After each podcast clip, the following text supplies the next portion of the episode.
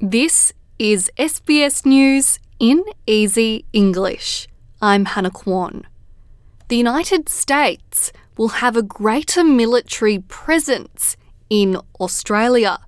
US Defence Secretary Lloyd Austin says growing threats to peace in the Indo Pacific have caused the change in security settings. And we committed ourselves to concrete steps to deepen our cooperation in both diplomacy and defense.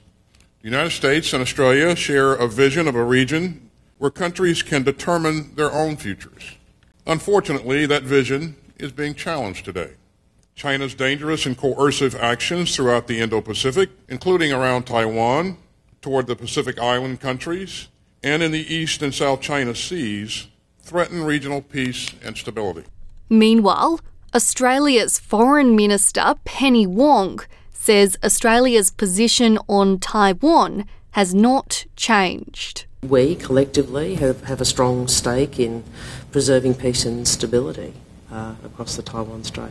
Uh, and uh, Australia has made its view clear about the importance of uh, not there being no unilateral change to the status quo. And we value our long-standing unofficial relationship with Taiwan, underpinned by cultural, economic, and people-to-people ties.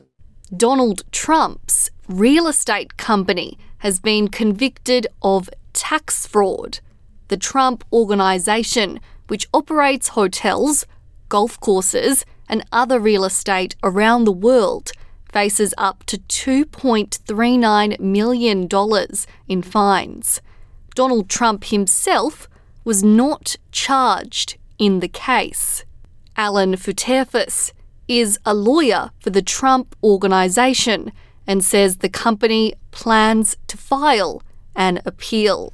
We'll certainly be appealing, of course, and a uh, novel and uh, really interesting issue uh, developed during the trial. Obviously, the definition of in behalf of what that means.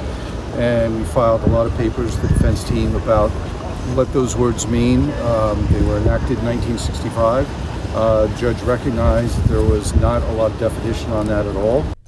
Uber is being fined $21 million by the federal court for misleading customers about their fare estimates and trip cancellation fees. The Australian Competition and Consumer Commission launched the court case in April.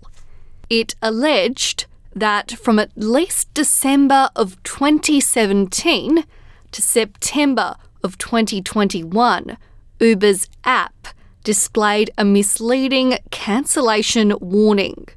When consumers tried to cancel their bookings, they received a message saying they would be charged a small fee since your driver is already on their way.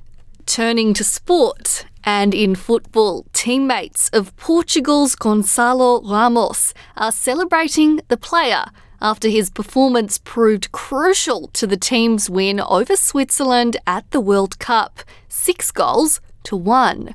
Portugal controversially benched superstar and captain Cristiano Ronaldo, but his replacement, 21 year old Ramos, was superb, scoring three goals.